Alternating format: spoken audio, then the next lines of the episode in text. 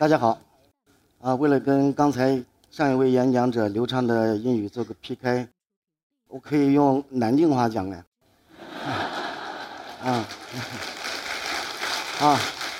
呃，开个玩笑，嗯，搞一下气氛。呃，因为是等着录一席的一个原因，还有前段时间在附近做展览的原因，我这次是从离南京很近的地方，就我的老家，安徽滁州的定远县，嗯，啊，过来一个小县城、小地方。我记得小时候我们春游的时候会来南京，嗯，还记得小时候大人。哄小孩的时候，让小孩好好干，好好学习，将来可以到南京讨老婆。啊，自己从小在一个小镇，然后上小学，到了一个到了县城。嗯，十九岁，啊，懵懂的少年离开了家，啊，出外读书，啊，闯荡，做过很多职业，呃，当过中学的语文老师，嗯，做过摇滚乐队。啊，后来到广州，又到了杂志社，啊，报社，啊，先做文字记者，啊，然后呢，因为采访的关系，我会有个搭档摄影记者，啊，老是跟着我一起，跟着我一起呢，我就闲来无事就摆弄他手边的那个相机，这一一摆弄不要紧，就是我们行话说就是中毒了，就觉得这摄影这东西太好玩了，我想搞摄影，嗯。打电话告诉家里，家里人也没有什么意见，他们也不知道摄影是什么。报社给了一个机会，就让我从文字部门转到了摄影部门去跑那个社会新闻、突发新闻，每天去拍一些火灾啊、车祸呀、啊塌楼啊、讨薪呐，啊这些事情。开始很有劲儿，啊很痴迷，就是有一种那种小地方出来的人的那种呃认真劲，也觉得比较珍惜。这个时候必须强调的一点是，当我摸到相机的时候，准备来干这个事的时候，那时候我已经三十二岁了，嗯，自己实际上是很忐忑的，自己啊转行跳槽，越往后就觉得风险是啊越大嘛。现在回想起来，我还会非常感谢和感激我在最初啊遇到的几个人跟我讲过一些很关键的话。我记得有一个同事，他年龄还比我小，是鲁美毕业的。我那时候刚搞摄影的时候，天天跟着他屁股后面，去他家里面看很多画册，啊，然后走在街上都会问他好多关于摄影的问题。我走在一个大桥上面，哇，看夕阳西下，我说这个这个剪影应该怎么拍呀？光圈快门应该怎么设置？他有一天他特别不耐烦了，说你怎么老跟着我屁股后面说，什么光圈快门啊这些参数这些东西啊？我说这不好吗？我不耻下问呢。他说，他很无情地说，这东西你说的越多，事实上只能说明你越不成熟。照相机是什么？照相机就是个盒子，摄影就是在有光的地方按快门。啊，哦，我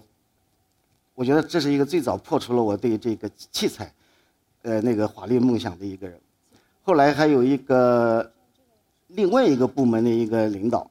嗯，他以前做过摄影师，但是后来已经不做了，转到别的部门去了。有一次我们在那个休息的时候，他在看报纸，他就聊哦，严明，你现在要来呃做摄影师了是吧？他说哎，你要记得哦，你喜欢什么，就去拍什么。啊，我当时很觉得这话太太清淡了，就我不就喜欢嘛，我就来干这个的。啊，再后来有另外一个就先于我投身所谓搞艺术的一个嗯朋友，跟我讲了另一个非常关键的话。说要有态度，光是痴迷、光腿腿脚勤快还不行，啊，要有态度，要有对世界、对社会自己的一个看法，要反映出来、投射、投射出来，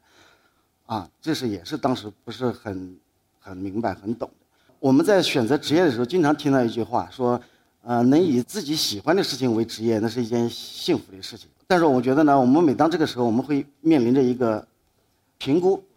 啊有两个词我觉得很关键，一个叫喜欢，一个叫擅长。就是你你喜欢了没错，但是呢，你还要擅长。我们小时候打篮球，打着打着发现我长不高了，啊，你都没有一米九、两米，打什么呢？那就要改踢足球吧。踢足球发现那些国外运动员一米八都是矮的。更多的人事实上是在把不喜欢的事情做擅长了，啊，你反复一想，这不就是上班吗？啊呃，我不想上班了，我辞职了。我告诉领导说，我要去实现理想，我就要去看世界。啊，接下来我就会跟大家分享一系列，呃，我我拍了一个照片，啊，我就交掉了那个报社发给我的那个非常豪华的大相机，拿着一个老式的黑白胶片相机出了门。啊，啊我看到了很多跟我工作状态下拍的照片很不一样的那个场景。啊我后来我就觉得，我在我辞职之后，好多年都没有遇到过一起像样的车祸。啊，嗯，这我在长江边上看到了从船上面被呃运下来的猪，那个赶猪人非常辛苦的，呃，在淤泥里面想把他的猪赶出来。这我在河南冬天。在乡间的道路上遇到一个小个子，嗯，骑着一个童车，啊，趴在那儿歇脚，啊，我跟他就保持这个距离对望，然后拍了这张，大家彼此都没有说话，我就离开了。这是三峡夔门的一只呃落寞而有有型的猴子，这个地方就是李白就朝思白帝彩云间那个地方。据说后来这地方已经没有猴子了，都是从什么峨眉山啊，什么那些地方引进的，啊，你底下那个游船游客会来来来看嘛，啊，两岸青山嘛，他们就负责在这里，啊，啊，他们 群众演员，他们负责提不住，啊，嗯，这是我在长江上面坐那种铁皮那种帆船，农用的那种帆船，赶船还没有发，有一个女孩。啊，先上船了，在船上睡觉。啊，开始这张照片不经意，嗯，拍的时候不太经意。后来发现，这个女孩她睡觉的时候啊，你看她的手，啊，这是我觉得这是我们出门的人容易感受到的一个。她一个手她是插在口袋里，另一个手还是捂着这么这么睡觉。那我们在外面嗯走动的时候，实际上也会很焦虑，或者说很小心。嗯，我们也不会这么贸然的在这样的情况下睡觉。我记得我们嗯背着包走路，经常会下意识去摸一下包的那个钱包那个位置，或者说那个手机的那个位置，啊，每次就会摸一下，呃，摸到那个轮廓，表示嗯他还还在，啊，一直都是最后都摸摸出来一个轮廓，小偷一看就知道那是手机。啊，这是在重庆郊区的一个山寨的游乐场。一个下班的女演员，嗯，作品的名字叫《下班的米妮》啊，米老鼠的老呃女朋友叫米妮。事实上，她是在游乐场里面跟游客做那种合影小生意的，跟小孩合影收个三块两块钱。那天傍晚，没有人了，结束了，她走走下那个山坡，我跟在后面拍了几张。到了山下，我才发现她把那个头套才摘下来，啊，一头的汗水，是一个老老阿姨啊。让我觉得，还是为了生活，还是挺挺沉重的。你说他在下下山的时候，他为什么不把这头套摘了呢？一般是应该去掉嘛，凉快，拎着头套往下走。我想他在这个下山的过程中间，他肯定还想再试一下运气，啊，再做当天最后一次啊努力。这是在路边一个啊落寞的一个等车人，一个残疾人，在北方农村每年有那种庙会啊。我们小时候老家都会有这个，啊，有那些什么呃武汉传的呀，什么什么鲤鱼精、河蚌精，哎呦，发现还有两个老农民穿戴的这种仙鹤的这个造型，我觉得这是我们这个文化的一个意象，而且很很感兴趣，拍下了它。这是一个寺庙正在建一个围墙，令我非常吃惊和佩服的，竟然有设计师啊，有怀着如此浪漫的心，因为把这个围墙设计成。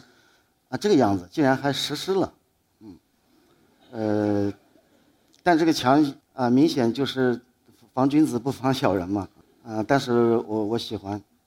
这是在重庆长江上面，三峡没有蓄水之前，有礁石露出来，后来这个礁石都被炸掉了，现在这个人的头顶上，啊，已经修了一个大桥，这是鄱阳湖里面的大孤山，啊，上面有一座宝塔。嗯，我觉得这也是很有我们自己中国的一个意象啊，是我们的浮屠。这是我路过的一个寺庙里和尚的宿舍，啊，墙上那些石灰块斑驳的脱落了，啊，那和尚可能也是闲来无事，在上面添了几笔，啊，应该是他心目中的啊南天门。这是在一个江边上面一个抽沙机，我当时记得这个抽沙机响声很大，震动也很大。我不知道那个看抽沙机的工人怎么有那个闲心会，呃，在上面躺着，可能有一些按摩效果。啊，这是在乌江边上，呃，涪陵，一个矮胖矮胖的一个大妈从江边的船上面呢，就是，呃，接了一条鱼，就拎着，呃，往远处走。我就觉得挺有意思的，呃，首先吸引我的呢，你看这个鱼的拴法，我们一般拴鱼拴嘴巴，他拴是那个脊背，我觉得就蛮有型的。我说跟着他看有没有机会，我来拍张照片，啊，我也不吭声，就远远的跟着，他走快我也走快，他走慢我也走慢，啊，终于有一刻他崩溃了，啊，他突然停下来说：“好嘛好嘛，你拍嘛，啊，啊，啊，啊。”那我说，既然，呃，如此难得的造型都出来了，那我就毫不犹豫，毫不犹豫地按了这个呃快门，于是得到了一张这不是我摆拍的一张摆拍的照片。后来放大看，这个鱼的眼睛很忧郁，啊，啊，这是在乡间舞台上一个扮演耍大刀的八路的，是一个杀马特青年。啊，这是这是我当时在拍别的地方，是另一面。我突然发现身后有异动，啊，等我一转身来的时候，在我的取景器里面就是这半半个，啊，半个就半个吧，没有什么不可以拍，啊，就就就拍下了。我觉得挺好看的，他那个啊腿是绷着的啊，尾巴是拱起来的啊，各种直线曲线都具备了。这是在一个啊郊区的垃圾场，有一个拾荒者。其实他并不是一个精神病，你看他戴着护袖，戴着手套，他在那捡东西，捡铁丝啊，啊木板啊，呃纸板啊那些，呃我就远远的，我几乎在那陪了他将近一个钟头，就在那个冷风中间，也彼此都没有说话，啊后来他捡了一支烟点上了，在那抽，促使我拍下这张照片的是远处的一个游乐场，啊升起来一个热气球，我觉得它总让人感觉到。并没有那么彻底的一个悲凉，总觉得还有一些啊希望和光明的东西在在在升起吧。在北方的一个农村土地庙，啊墙上画的彩色的这个画，嗯，古代美女图，倒不一定是呃古迹了，嗯，但是你看这些游玩的人，嗯，毫不留情的在上面啊刻下他们曾经来过的这些这些印记。说到这里，其实我想讲的是，呃，我投入了一个梦境的一个江湖啊。我经常跟别人说，啊，我在这个江湖中间，事实上我获得了一种自由。我跟别人打过一个比方，我说我拍照，我现在终于可以怎么拍了呢？就像我打枪一样，射击一样，我都是砰一声在在墙上先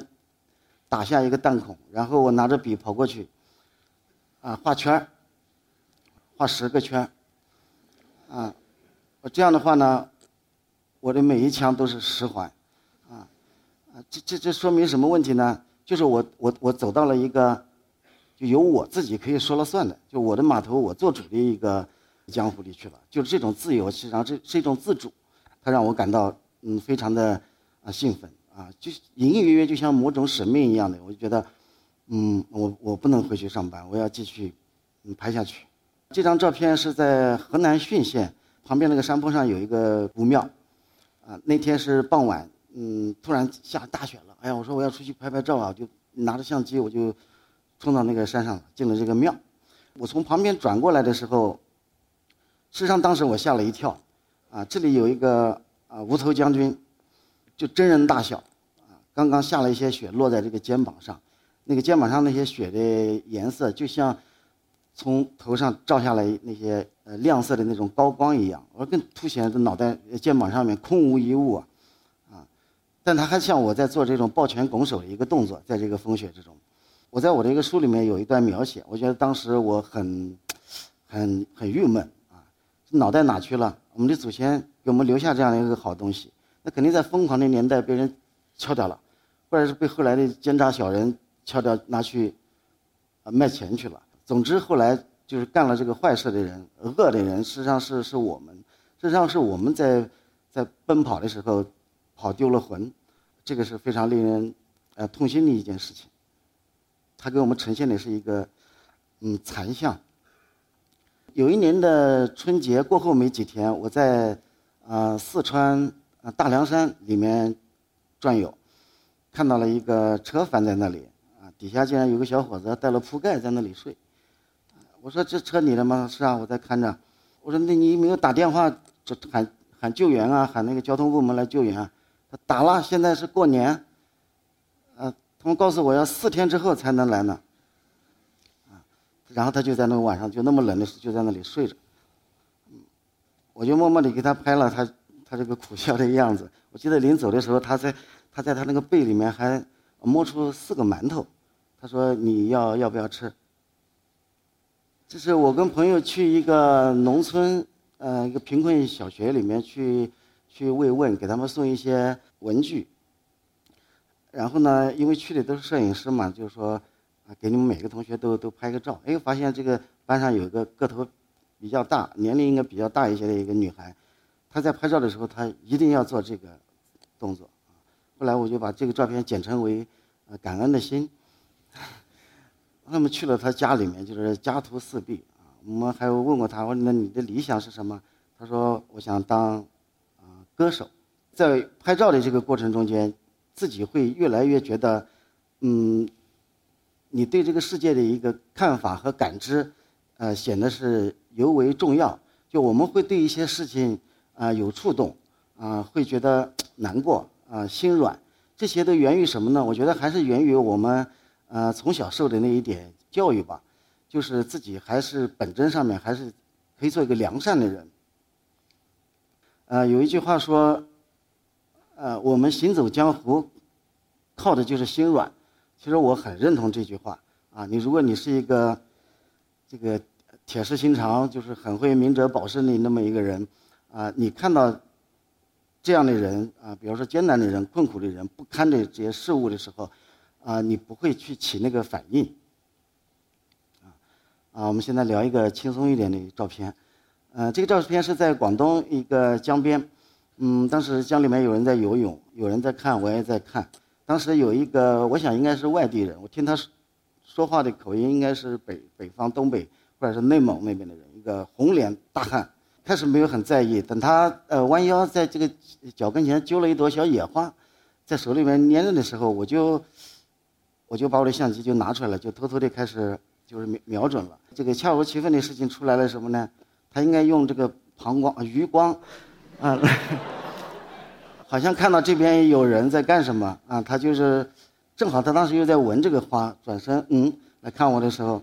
啊，我说那些呃炯炯的迷离的小单眼皮儿，有点小小的尴尬。在那一刹那，我把这个快门按了一下，啊，其实那一瞬间他也知道。这是一个什么人在干了一个什么事，啊！我说记得他 拍完之后，他不好意思地笑了一下，我说我就知道他原谅了我，啊，就是，啊，啊，这是一个更轻松的照片，这个是在广州拍的，这个女孩是在呃英国学学艺术的，她放暑假的时候呢回到广州，我记得当时我正在办一个呃个展，她去看。她说：“哎，你能不能给我拍照片？”，我开始很不以为意。我说：“嗯，我给你拍什么照片？文艺女青年嘛，啊，你别在哪个花丛中给我来个这个，嗯，啊。”后来呢，经过那个网上一沟通交流，他告诉我，他说他在国外的时候学艺术嘛，他还给国外很多啊摄影师、艺术家啊当模特，啊，他还关键是他打消了我的顾虑，说你不要嗯担心尺度问题啊。哎，我说那那那好，反正我也没有涉猎过私摄影，嗯，趁机可以练个胆。啊，我记得我们拍了好几天，啊，朋友的那个影棚里也拍过，啊，荒郊野地里也拍过，啊，这张照片呢，其实我觉得是唯一留下来的时候满意的照片，是在他自己的那个房间里，他的闺闺房里，啊，而且呢是在拍摄种种呃这个换衣服的过程中间的一个啊一个抓拍。后来我还把这个照片很认真的就是手工放大，还让他带回啊英国去啊，他也很满意。他说，嗯，我其实就想看一下，就是中国摄影师拍，呃，我是什么样的。他说，就是喜欢这张，啊，很东方。我在拍他这张照片的时候，令我非常难忘的一个事情就是我背靠着墙，我拿相机的手是在，啊，瑟瑟发抖。我觉得发抖是好事啊，说明什么呢？说明我有感应和反应，不是吗？啊，我说拍照它有一个正常的一个逻辑顺序，就是我们我们经常讲你是视觉工作者哦，你看到东西你要有有有觉啊。我刚才说了，你没有这个感觉，你没有那个认同、认知、反应。你就体现不到你这个这个这个作品上面，啊，中国有个词叫江郎才尽，我后来反复在思考这个词，啊，江郎这个人他怎么会才尽呢？他说原来有个口袋里面装的都是财，被他像钞票一样一张一张一张花光了，他这个财原来是哪里来的呢？所以我分析这个财呀，应该叫持续感动的能力，啊，用我们我们看到东西，看到社会，看到人，我们还会有。有反应，会有感动，然后这个就是你在继续去创造、去创作的一个啊一个根本，而且这个是必须是你自己来做的，而且是在整个你的这个创作的过程中间不断的啊磨练、不断的生成的啊，你有这个持续感动的能力，就不会有一天担心它会啊裁尽。这是在一个小旅馆，这个床单实际上就是啊布满了油污。我们在外面拍照片，经常会很无奈地住到了这些，啊，很便宜的那个旅旅馆里。我记得我在这住了两三天，我整个外套都每天外套都没有都没有脱，啊，床单上印的字是让我很感兴趣的，叫淮阳饭店，啊，底下还有四个字叫“甜梦常在”，嗯，当初很美好的一个嗯祝愿。我记得我的第一本书首发的时候，在北京，啊，请了导演贾樟柯先生。嗯，来做嘉宾。他说，他我的书里面他最喜欢的是，是这张照片。不知道，呃，勾起了他的一个什么记忆。嗯，这张照片我给他取的名字叫“小镇青年”。我跟朋友开车路过山西运城一个小镇，边上看到山坡上有一个有个建筑，实际上是个教堂。我跟朋友就停了车进去逛了。啊，在里面碰到几个本地的年轻人吧。啊，有有有两个女孩，还有这个小黄毛，啊，一个一个男孩，啊，我非常难忘的就是他围着我们看着我们的相机，他非常的兴奋，啊，就是问这问那，他告诉我们，他说他以前在镇上的影楼干过，啊，你们拿的相机其实上我都摸过的，啊，就是他给我的那种那种热切热心的那种感受，就是令我很难忘。我们聊了很多，在那里逛，最后走的时候，依依不舍的话别，啊，合影留念。啊，然后我说那我给你拍两张呗，啊，啊，这个动作不是我教的，他自己做的啊，啊，就就突然，果然应该是他是当地比较文艺的人啊，他就，啊，突然来了这个造型，就是那个呃手掐着，我记得我后来在整理照片的时候，发现我电脑里有两张，一张是左边，啊，一张是右边，啊，两个几乎是互为镜像，就像，就像那个可以做成门神两门板上两。啊，可以一边一个，嗯，你仔细看他的那个眼神，就是很坚、很笃定啊，啊，我想那一刻他一定觉得自己是谢霆锋或罗志祥附体。刚才说到贾樟柯，我想很能理解的一个事就是，我想他自己也是一个小镇青年、小城青年，对不对？他后来做的事情跟他的自己的渊源、啊家乡、啊成长经历都非常有关系。我记得他在我那个发布会上还说了一句话，他说。严明他其实他很知道，用与我有关的事情来做创作，来做做艺术，啊！我记得我当时我立即就抓了一本新书，在那个扉页上面就记下了，啊，这四个字叫“与我有关”。我觉得这个词简直是太重要了，它对我我觉得也是一个，呃，一一个一个总结性的一个提醒吧。这是在重庆的朝天门码头上面，呃，傍晚拍了一个贵妇。后来我知道他是在，呃，长江上面的一个豪华游轮的一个老板。重庆很多朋友其实上呃认识他，我拍的时候都不认识他，但现在我已经有了他的微信了，嗯，他在，哦，今年记得呃春天四月份的时候，我在重庆参加一个展览，呃，其中我还就展出了这张，嗯，我还特别呃提醒那个主办方把这一幅就多做了一幅，啊，等他来看的时候，啊送给他，啊，后来他果然来看了，也跟这个照片有合影，他的头发还是那么高耸入云，啊，就活得就很昂扬。我们广东人会说，哎呀，嗯，摄影去拍靓女啦，拍这个肥婆干什么？啊，但是我觉得，呃，人家胖点，很失态吗？啊，你不觉得他很卡通吗？啊，我们不愿意跟很卡通的人，啊，做朋友吗？他实际上他一定是一个自己，他是一个认真、天真、很卡通的一个人，对不对？他有自己的审美啊，他自己还是个劳动者啊，我不知道有什么可以啊仇视的。啊，这张照片拍摄于湖南的南岳衡山上面，啊，这是我认识的一个和尚朋友。前些年我记得每年冬天十二月份的时候，我都会到衡山上面去。去玩去拍照住几天，经过别人介绍认识了他。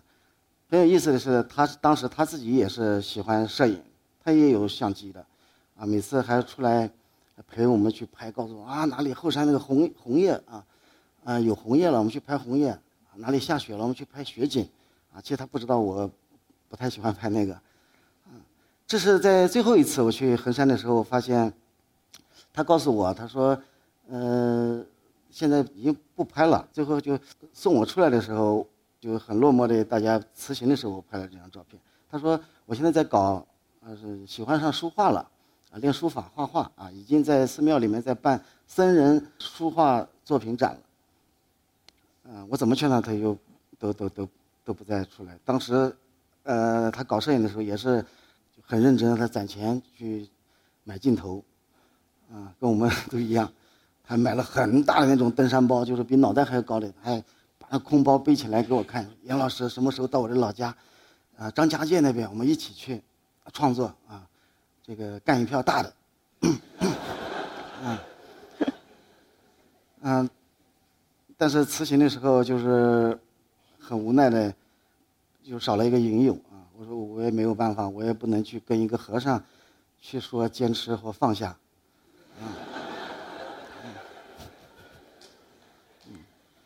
这张照片的底部边缘还有东西，看到了吗？这是我在那个河南的一个摄影师朋友，他叫孙艳初。这张照片是前年我们在陕西，嗯，傍晚逛到一个景区，一个不卖票的一个景区吧，山里面。当时我记得下起了小雨啊，持续的小雨，我们也没地方躲啊，跑完前面还是下雨，我们就在那个山里面在那里玩。呃，我忘了当时讲说到了什么话题，他突然呢就是仰天长啸啊，非常放肆的这么笑，我就嗯拍下了一张照片。呃，事实上这是我们在出行的人能感受到的那种，它是属于我们的一个欢乐的时光。嗯，我把这张照片取名字叫《燕初与山水》，像那些头发 胡子那些，其实就像我们每天呃身边经过的那些草木。这几年我回老家的次数非常的多，因为这个我父亲身体的原因啊，每年都回来很多次。这张照片大约拍摄于呃六七年前，当时我第一次把我的我的儿子带回啊老家来啊，我父亲就是每一天就是紧跟着他的后面啊，走路就生怕他这个这个碰了跌了，一直到今年的春节之后，就是我父亲就是去世了。嗯，这段时间我回老家啊。给我带来的那个思考思索，非常的多。当时我带着相机跟他们在在外面散步，啊，然后回头看到他们两个的时候，我就说那呃先不要动，我就拍一张照片。发现我在那个取景框里面，我在凝望的是一一个因果。我觉得这是人生成了一个循环啊，用脚丈量过那么多地方啊，最后发现最终还是要路过自己。呃，我家里面。有一个很破旧、很老的一个大衣橱，有镜子的那种大衣橱。今年我带小孩回来的时候，我发现我儿子在那个衣橱跟前偷偷的在那里，呃，扭那个霹雳舞，啊，跳街舞，啊，我当时有很有感触。我说：“哎呀，他在这扭霹雳舞的这个位置，就是我小时候在这里扭霹雳舞的位置，啊，呃。”少年心嘛，就很珍贵。我觉得最值得珍惜的是长成少年形状的理想啊，从某种意义上说，这世界上应该没有大人，我觉得只有长皱了的小孩。我们很感念，就是家乡，我们的过去给给我们的这一切，我觉得这个是，呃，非常珍贵的东西。啊，这张照片在我的画册里面被，呃，放在了呃最后一页。这是一个景景区的一个大巨石，有人在上面画了一朵祥云。记得我这张照片刚出炉的时候，把它发给我一个，呃，认识的一个女孩，她说：“哇，悟空来过。”啊，哎，我说好像真的悟空来过。啊，事实上这个世界，我们来过，我们还要去更多的，呃，地方。事实上最后都是归为，啊，云淡风轻。在这里呢，必须要给大家汇报的一点是。我今年夏天开始，我在老家学开始学开车了，